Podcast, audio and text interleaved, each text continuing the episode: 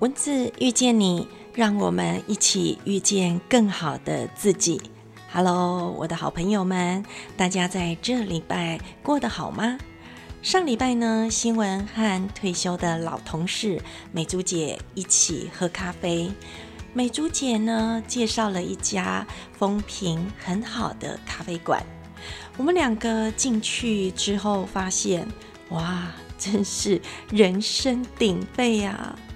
有一点小小的犹豫哦，呃，因为咖啡虽然好喝，可是里面却太嘈杂了，少了一点点喝咖啡应该有的优雅。谈到喝咖啡，现在大家喝咖啡的感觉是什么？嗯，其实都是为了下一刻的活力喝的，为了刺激我们的肾上腺素喝的。其实喝咖啡呢，有一点变成药用的功能了。我们忘记喝咖啡，其实是在品味咖啡。呃，说到优雅的品味咖啡呢，我不知道我的好朋友们，您对优雅的诠释是什么？新闻对优雅的看法呢，就是很自在、很舒适。然后享受当下的一切，那一种平静的感觉，让我们觉得人生好舒适哦。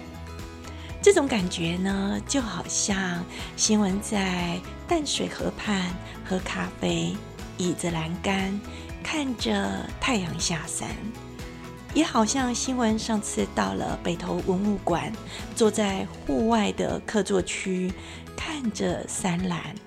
被山风徐徐的吹着，享受那种清凉的感觉。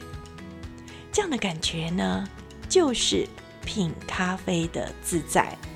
说到品咖啡呢，呃，新闻有几年是在连锁餐饮公司做品牌行销的工作，呃，经常必须要帮品牌或者是产品写行销文案。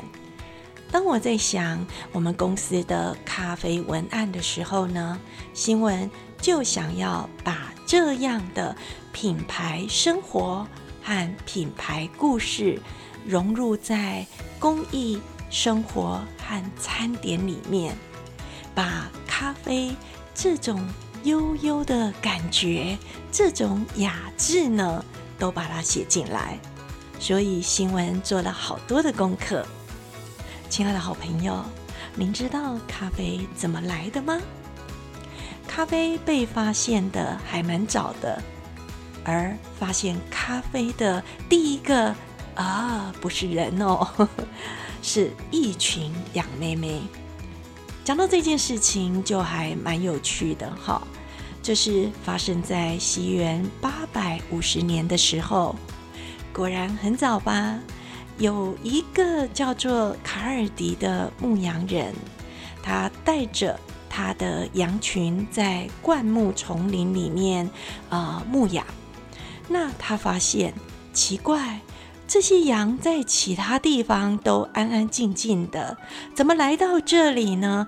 变得好兴奋、好快乐，而且嬉闹在一块。他觉得有一点奇怪。当他观察这些羊群的时候，发现他们会去咬食灌木上面的红色浆果。他好奇的也去摘了一颗，放到自己的嘴里咬咬看。结果嚼一嚼呢，哎，没多久，他也觉得好快乐，好兴奋哦。他不知道什么原因，但觉得这是上帝的赐予，是一种来自上天很珍贵的果实，所以他把这个果实呢带去他敬仰的修道院给师傅们。结果住持呢一看，天哪，怎么会发生这种事呢？这真是一个邪恶的魔鬼果实。他就很生气的把那一把红色的果实丢进烤炉里面，而在烤炉里面呢，烤着烤着烤着，竟然出现了一股香气。然后呢，有一个年轻调皮的出家人，他就出来，觉得哦，好香哦，然后把它通通收集起来，加水，然后泡来喝。那个晚上，这个小师傅呢，可是睡不着，很开心，很兴奋呢。果然，在这一千多年前发现的果实，慢慢的被民间来饮用。有人开始研究，嗯，它怎么样喝会更好喝？有人呢，把它朝药用方面来研究。那所以也出现了非常多的药用的论述。还有人呢，把它当做复合饮品。加了很多当地人喜欢的配方，比如说丁香、豆蔻、肉桂、茴香等等，好多复合的配方，到现在还有人这么加着喝呢。到了西元一六一六年的时候，咖啡终于被正式的商品化。那时候欧洲人很喜欢喝咖啡哦。一六三七年，牛津大学的一位来自希腊的学生，他酿造了第一杯可以被带走的咖啡。然后呢，一六四五年的时候，威尼斯开了第一家咖啡馆。同时，在牛津大学的附近，一六五零年也开了第一家的咖啡馆。慢慢的，咖啡馆成了年轻人休憩放松的地方。隔两年，也就是一六五八年呢，伦敦也开了另外一家咖啡馆。而一六五八年这时候，曾经把台湾的农产带到全世界的荷兰东印度公司，他接管了阿拉伯人最早的小型咖啡作物的种植。而且带走了种植咖啡的技术。一六六八年呢，英国人开始讨厌酗酒的文化，而咖啡取而代之的是新的生活显学。纠结了几十年的商业利益的纷扰，仍然呢挡不住咖啡的爱好者越来越多。一六八六年，意大利的一家公司在巴黎开了另外一家老的咖啡馆，而这家咖啡馆呢，就在左岸的十三号，现在还在呢。您去过吗？咖啡的故事成就了很多人和很多国家的经济利益，不管是咖啡的种植技术、烘焙技术，或者是。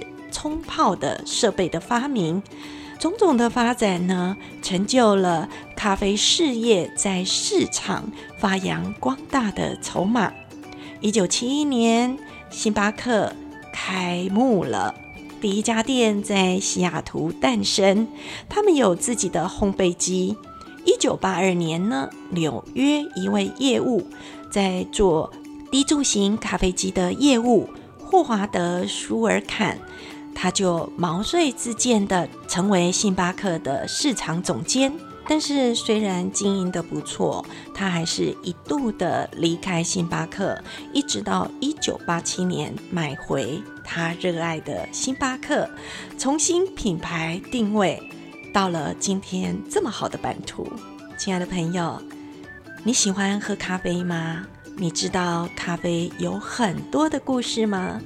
世界上每个东西、每个人、每个地方都有自己的故事。